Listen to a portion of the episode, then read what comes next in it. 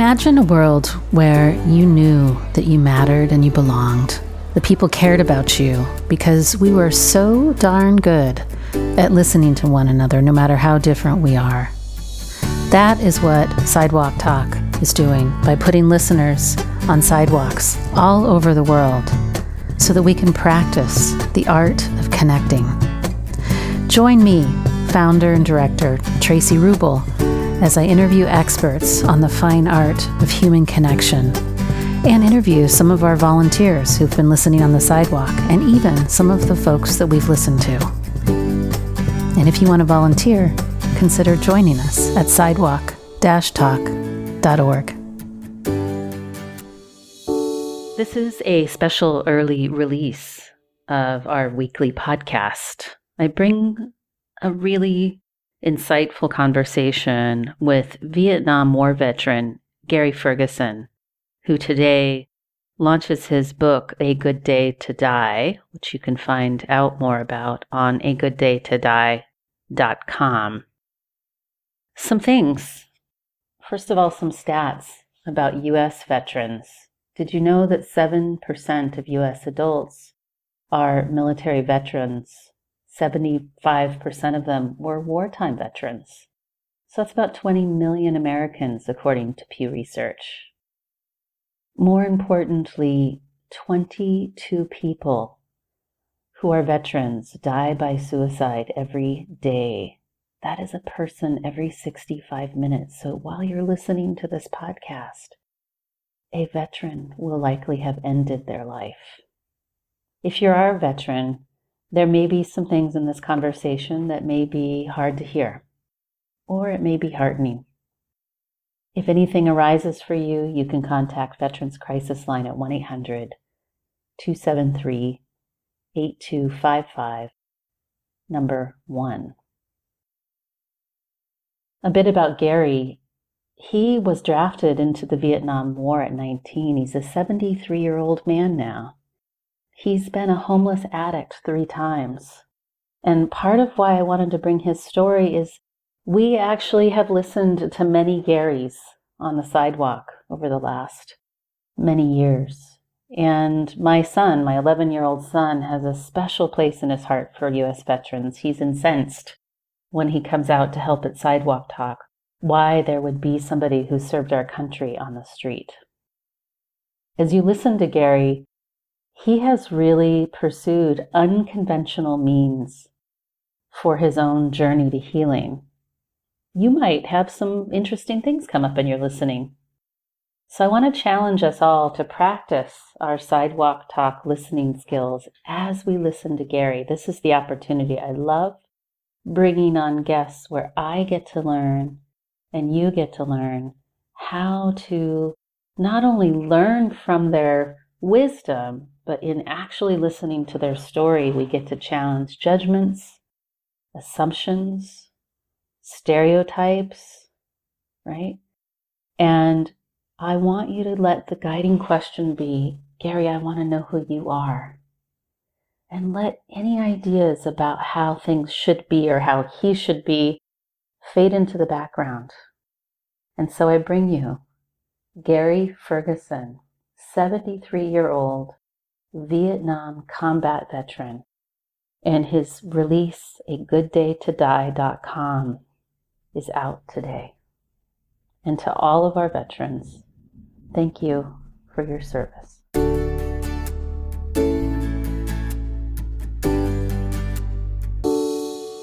I'd been a millionaire three times. I'd been homeless three times. I'd been bankrupt three times. I was a practicing alcoholic binge drinker who spent most of his time in blackouts and addicted to just about every type of drug there was, trying to relieve the pain that was in my pain body from the experiences that I had not only in childhood but during the Vietnam War. Mm. That being said, that death experience allowed me to cross over crossed over the veil, if you will, the other side. And for the first time, I had peace of mind, mm. only to be returned because there was something for me to do. and I never really got a clear definition, nor do I have a clear definition of what that is today. So I show up every day in service to others uh, with this profound attitude of gratitude that allows me to be in the world today in the complete state of joy, mm. which is fundamental frequency necessary for happiness. So I've devoted my life for the past 33 years in finding out why. The question you asked me, why? Is because I've been tasked by a force outside of self to share my experience, strength, and hope in such a way that others might find hope. Because if there's hope for a guy like me, then there's a hope for a guy or gal like you. Yeah. And so that's what that's that's what I do. It's it's been the best 33 years uh, so far, even though I've learned along the way through my recovery process uh, all the tools and techniques. I've been trained by some of the world's masters, if you will, in experiential training. Uh, extraordinary amount of uh, processing that I've done personally. Uh, I've, I've had four successful marriages. Uh, I'm a grandfather.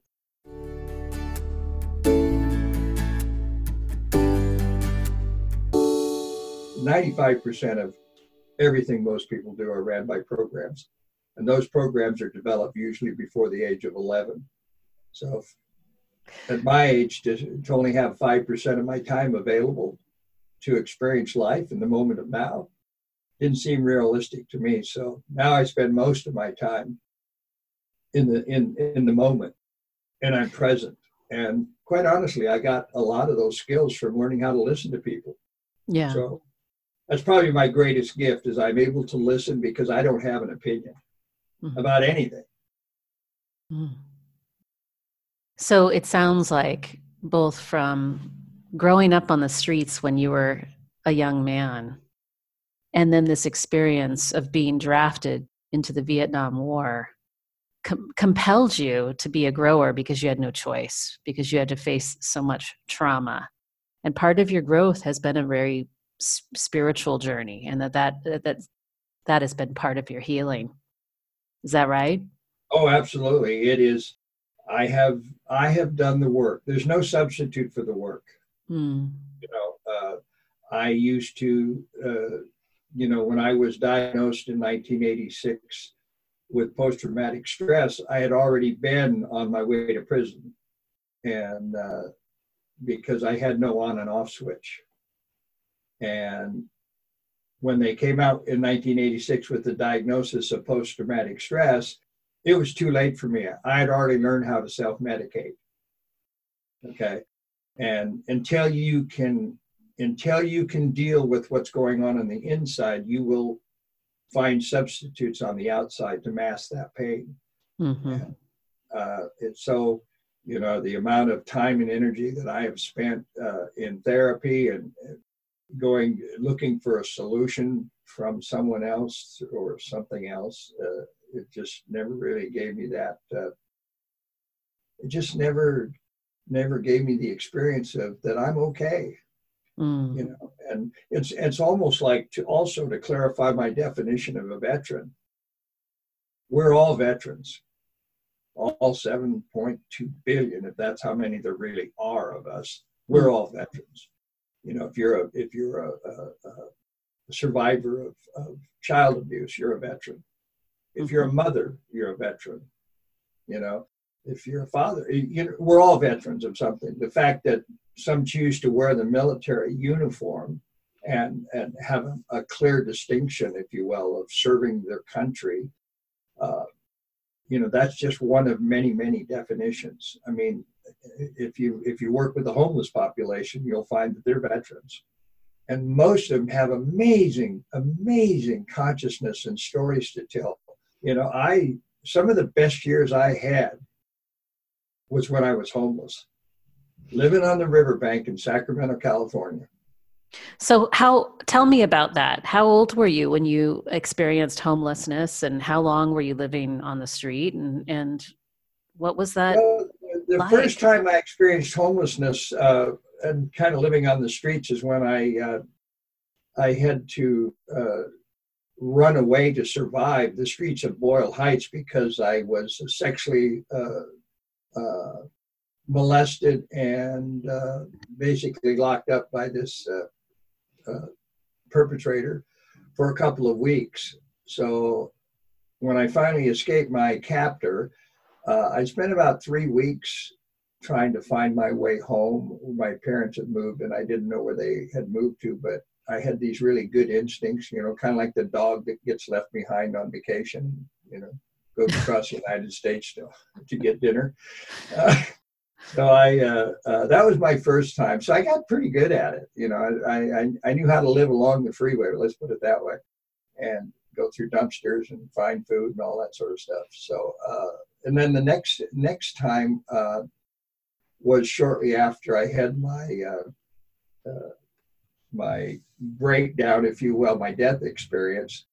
Uh, during the time of uh, my drinking and drugging career, there were several times where I lost everything and I would find myself homeless and having to start all over again. I've lived in, I've lived between dumpsters, uh, I've lived in storage buildings, uh, you know, I've lived on a tent along the river. Uh, uh, those were some good really good years because I basically was free. I didn't have all this uh, pressure and responsibility, and uh, yeah, so I, uh, I kind of, in a way, I kind of miss those days. Um, hmm.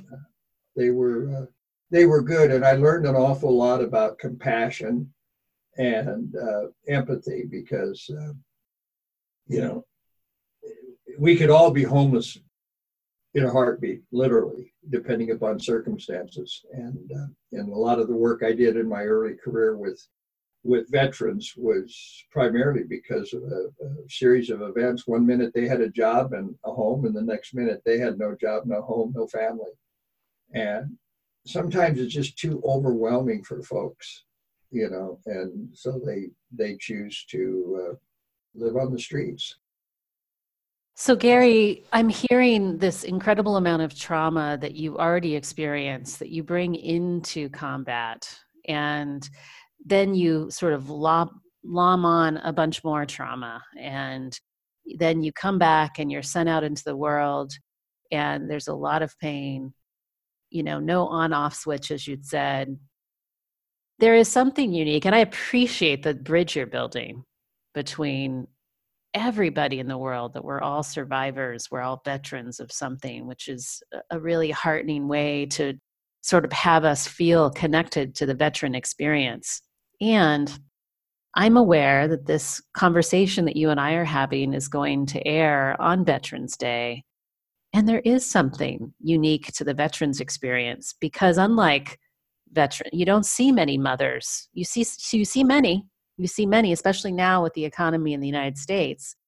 Um, but there, there is a large number of veterans that do wind up homeless or addicted. And I wanted you to bring us into that experience so that we can be better stewards of well being for our community members who are veterans that are struggling that we might see out on the street bring us in a little bit to what is unique about a veteran and the kinds of trauma that they carry and the ways that we can show up in our listening that might it might not change their life but it might make a difference. First off let me say that because i had the uh, the benefit of listening to several of your podcasts what i discovered about what you're doing is one of the things that's currently missing uh, from a veteran's point of view, they're not the ones that are broken. We are, meaning society. And so they have this experience of us and the the social conditioning that we have here in America, and I think it's probably the same around the world, is that uh, veterans are broken and they all have uh, we've we've bought into this definition of post-traumatic stress that untreated becomes a disorder. And not only have we bought into it but also veterans have bought into it because if they have a dis-ease disease a disease that we call post-traumatic stress disorder is nothing more than being out of in the world of energy, we're out of vibrational alignment. We're, we're not in tune with our authentic self. And as a result, we find ourselves uh, basically alone. You know, we could be in a room full of a thousand people and we're, we're stone cold alone, unless there's another veteran in the room. And then we seem to be able to find one another. And it's a vibrational frequency from what I can tell so far. And so what happens is uh, we isolate and we turn to self medication, whether it's gambling, drugs, sex, it doesn't matter what it is, they're all isms. Uh, and we treat that emotional pain body with outside influencers. A lot of times we hide behind work. I was a workaholic when I quit drinking and drugging and gambling and all the crazy behavior. I just became a workaholic. I figured I'd control the world by making lots of money. I, I, like I said, I was a millionaire three times and homeless three times. So it wasn't about the money.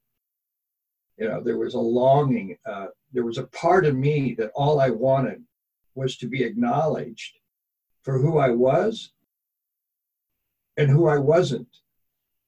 Not the performer, if you will. You know, I'm a highly decorated combat vet from, from the Vietnam era. I served at the first Tet Offensive, which was the height of the Vietnam War. There were no rules of engagement with the unit that I had.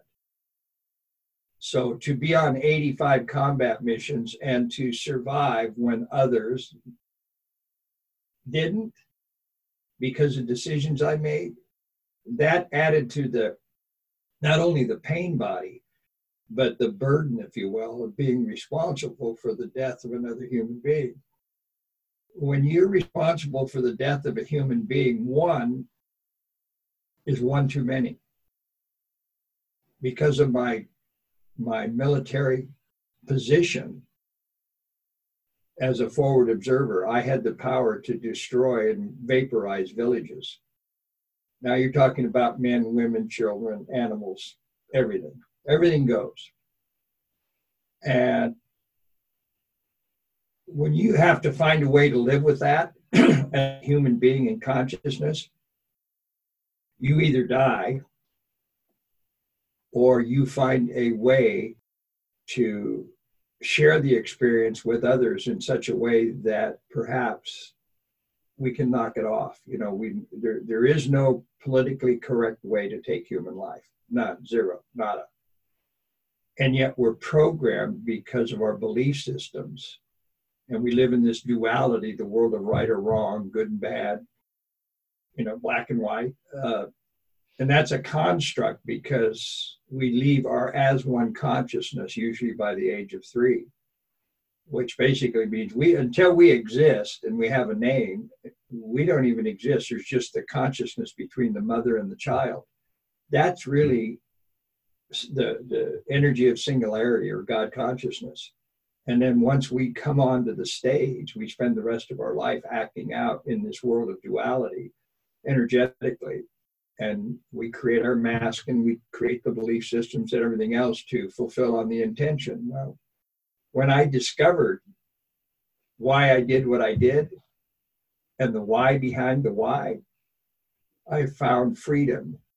And so I've spent the you know 33 years out of 73 years working on the solution recognizing the problem and the problem of course was me i have a thinking disorder the illusion of self driven by an ego that is relentless to be right in order to survive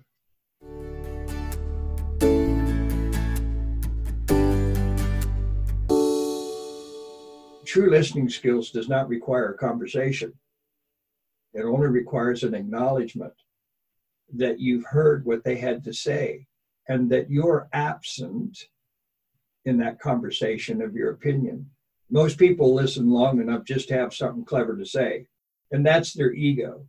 So, what we have is a world full of egos talking to each other, and pretty much everybody's full of shit. Uh, they just don't have the courage to admit it out of fear that if I tell you who I really am, if I stand naked before you in the essence of truth, authentic truth of who I am, you would have the power to hurt me. And as Rumi would say, life will continue to break your heart until it stays open. Mm-hmm. So now I'm able to live life large. I have an extraordinary life because I have an open heart. And even though I, I still experience pain from the suffering of others, it no longer runs the show. I don't close up and retreat or look for substitution of, of energy, if you will, through drugs, alcohol, bad behavior, uh, drama, if you will, that creates more trauma. I'm pretty much pain free nowadays. So let me just grab on to a few things that you said because there are several bullet points that you've covered here that I feel like it's worthy to slow down and and sort of take them and be with them a little bit. The first that you said was that veterans can oftentimes see society as broken and the social conditioning of society that creates this narrative that veterans are broken when in essence you'd said but actually veterans see it's society that's broken not the veteran. And i can imagine as i listened more to your story that that would make sense right? Because a society that supposedly has their shit together then drafting a young man and telling him to go kill a bunch of people that doesn't compute right? So it would make sense then that veterans whether they're living on the street or they're making millions of dollars might hold as a long-standing remnant of that experience in, in, of war that this society this conditioning isn't isn't real.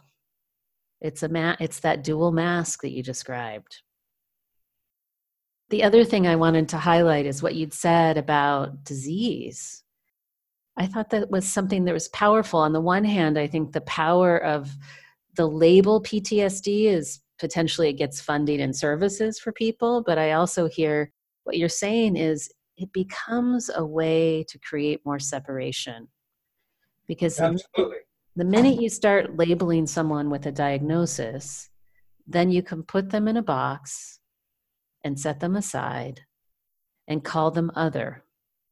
And that increases isolation i imagine is kind of how you described. You said if we feel more alone in that disease state when we're sort of given this narrative when in reality what I hear you saying is as painful and shitty and i wouldn't wish trauma this kind of trauma on anyone in order for them to have a, a liberation from their own ego. But i do hear that there is a huge growth i guess post-traumatic growth spiritual awakening that happens for for many veterans because they have no other choice and so I'm just reflecting those things back. Did I get it right? What did I miss? Oh no, you're you're right on track. And and when I say that, first, uh, it, it, we live in a world of language. When you know, it doesn't matter what dialect. We live in the world of language. Words are frequencies. So, I'll give you an example. Having been diagnosed with post-traumatic stress disorder and traumatic brain injury as a result of my combat experiences. I was rated at 100% disabled veteran, which basically means the government sends me a check for all over $3,000 a month. Now, I could have said, okay, great, and I could have lived with that. But because of my relationship with God and, and the uh, transformation occurred to me when I had 17 years of sobriety because I had just went out. I just trans- transitioned all of my other addictions into workaholism, and I became very successful financially. So I figured I'd control everything by the checkbook, and that if I was going to die alone, then I might as well be rich. So that was my philosophy. And then one day that even shifted. So what I had to do is change my definition of post-traumatic stress disorder. And I said, what if I change my perception? What if I redefine post-traumatic stress disorder as past trauma stated differently? I cannot undo what happened. Facts are facts. But I can change my interpretation and the meaning I associated with my behavior in the killing fields of Vietnam. Yeah. And it started when I finally accepted that my sickness of the soul was a result of playing God. Because I had the power, and I was such a frightened little boy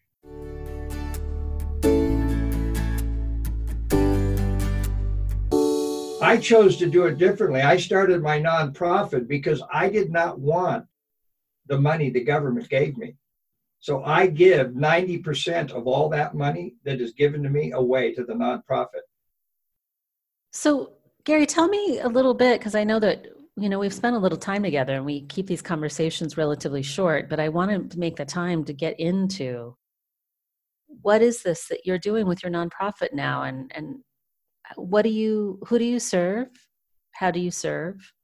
Well uh, i developed an online program that allows people veterans non because we're all veterans it allows people to go online to pathwaysforveterans.com and if they fill out the contact information form and they're looking for help then i will give them access to an online protocol program, if you will, that we call it the 30 day program.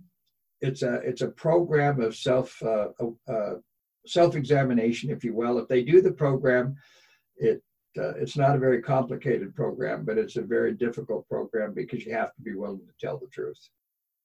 And if you go through the program, when you complete the first 30 days, then I scholarship you into another 60 day program that a, basically is how to change your subconscious belief systems.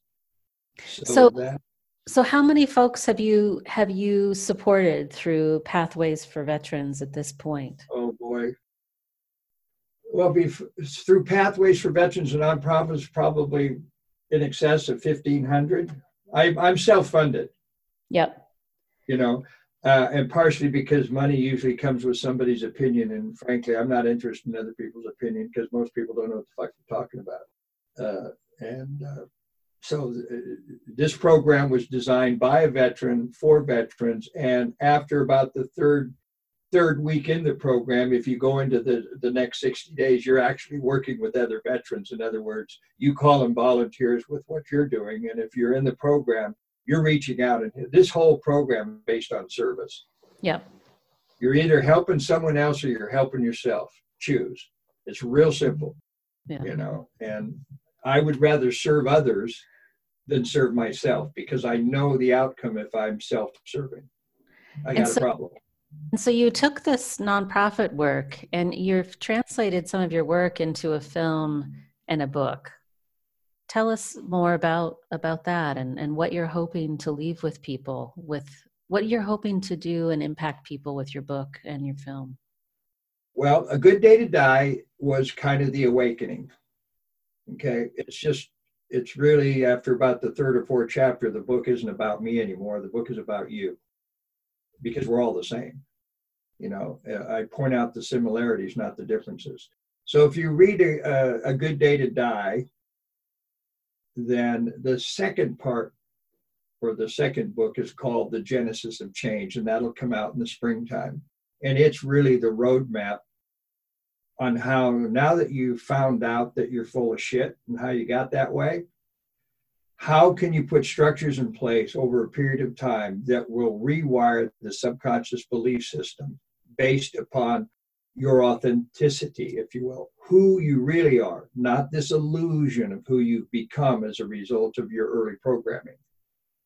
And it's really a program that is really designed by the by the participant, if you will. If they have the ability to tell the truth and share it with another human being, they can actually get their life back and have an extraordinary life with the time they have remaining. And then the last book, the, the last book that I haven't started on yet, but it'll be probably the fall of next year, is called What's Next. So now that you wake up, now that you've figured out a game plan on how to move forward, then what's your service going to be? Who are you going to serve now that you found out the truth? And so that's really what it's about. The the the folks that are wanting to put the put the movie together, uh, it's all around the uh, the trilogy, if you will. How a guy like me became who I am and it's part about it's part about the experiences I had because I'm kind of like the prodigal son times ten. Guys like me don't exist anymore. You know, we're most of there's very few of my fellow veterans that aren't either in prison, drunk, or dead. Uh, so I'm kind of an outlier. But uh, it's primarily, but you know, I, two years ago I had a seven-way bypass and a new heart valve. Go figure. I mean, that would have been a perfect opportunity to, to check out, but that wasn't the that wasn't the plan because I'm on mission. I think that's what most people don't understand. Veterans are programmed for the mission. The mission is what gives them a sense of purpose, that gives them value. Mm-hmm. When you take that away and they're left with no debrief or no reconstruction, they're pretty much hopeless because yeah. society they have to step into a world that doesn't work.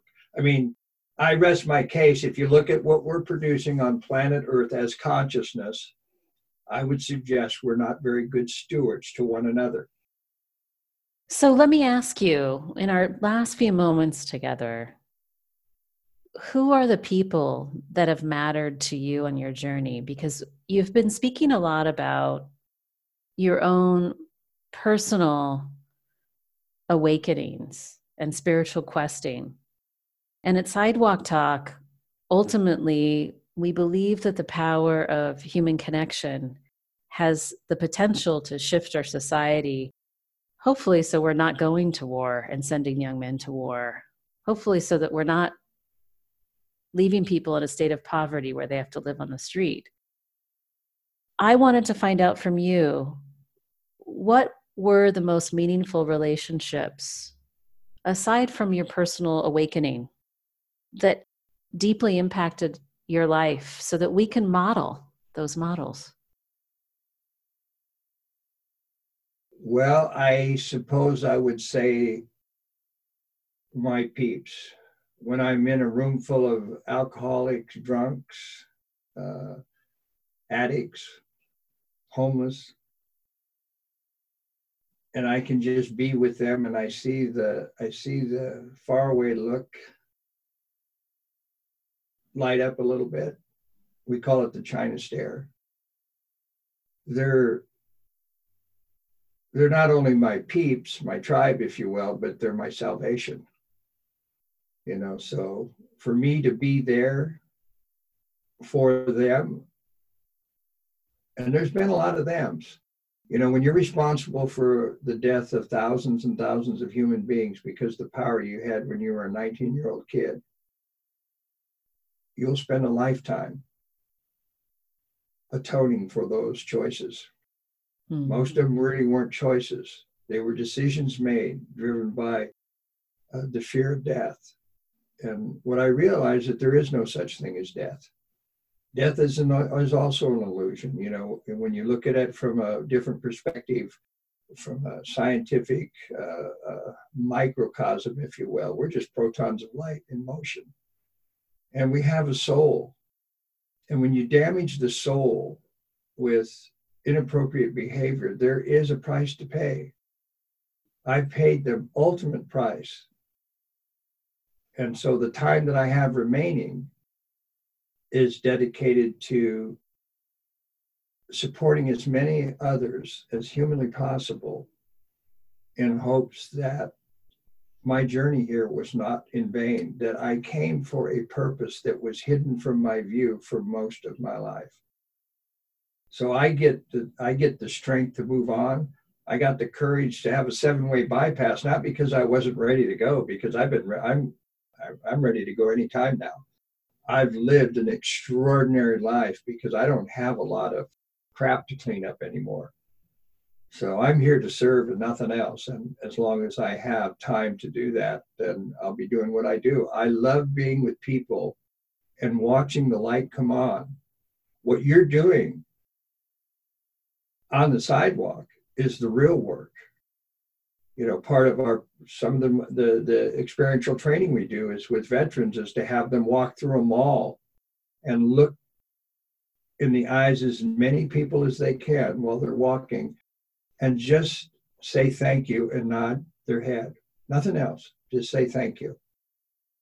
And then to look in the mirror, which is usually the the, the window, because all the malls have windows, and watch the look on the complete stranger's eye when they see you acknowledge them by saying thank you, and they're complete strangers.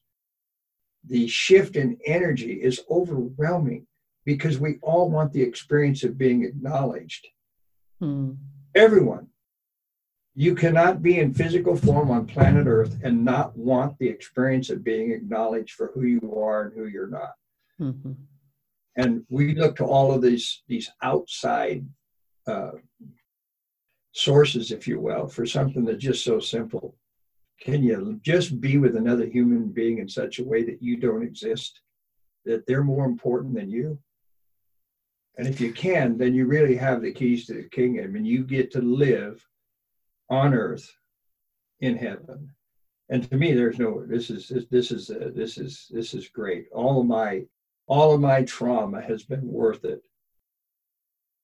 You know, people don't understand that, uh, how grateful I am to not only have survived, but have the willingness and courage to tell the truth, you know, uh, unflavored. I'm, I'm yeah I'm not designed for public consumption, if you will. well, Gary, we could just talk for for days and days. I can tell. Um, oh I think, yeah. I think that I think that that last point is deserves a, a little highlighting, which is the peace and human connection that matters to veterans in this unique story that they carry inside of them, where they have been dehumanized and they have dehumanized is to be profoundly egoless in acknowledging the humanity of a veteran and letting them acknowledge your humanity. Devoid of labels, devoid of diagnoses, just a, a deep and pure acknowledgement and honoring seems to be the key ingredient here in your own journey and in the journeys that you're creating for some of the veterans that you've worked with over the years. And so I thank you for entering into a, a dialogue with me. And, you know, I'm, I'm, I'm also imagining where I'm learning a lot about someone who's 73, right? You know, you're having a whole different, you have, you're a veteran of age too. And a, a, a you know, a, what did you say? What, what do you say? Seven bypass? sex. Yeah, it was a seven way bypass. Seven way, of, seven way bypass. Yeah. So you're a veteran of age, you're a veteran of war, you're a veteran of childhood abuse, and um, you were on a journey of healing. And it really sounds oh, yeah. like a key component is acknowledgement. So I thank you for your time. And, oh, um, and if there's anything I can do to support the work that you're doing, feel free to reach out. You know, uh, we're here to serve. You know, even though we're in Northern California, we have locations. I think we have seven or eight different locations. We're getting ready to open up a retreat center in Arkansas for female veterans where they can come and spend 14 days on us. And they'll go through a scholarship process, and those that qualify to come to the retreat uh, will be able to be in the experience of some of the top trainers in the world in experiential training and give them access to a very deep dive in the, in the technologies that we use today with the vibroacoustics and the scalar wave frequencies and the halotherapy and all of the different tools that we're using, uh, cutting edge technologies to actually become healers. Uh, if they have a desire to help others, we're going to set them up in business. We're all about entrepreneurship and, and helping women become successful. Uh, we believe that the female energy is what's going to transform the planet uh, in the next 50 years. It will come from the, the, the female energy will lead the way. So we're pretty excited about this. Well, thank you again. And we'll be sure to post information about path, pathways for veterans in our show notes. And for everyone listening, thanks for spending the time with myself and Gary Ferguson. And um, thanks, Gary. Oh, you're welcome. My pleasure. Have fun today. You too.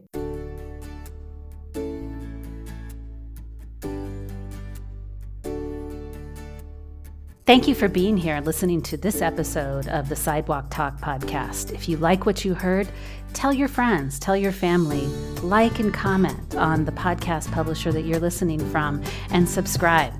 This will help us get the word out about changing our culture to one of connection.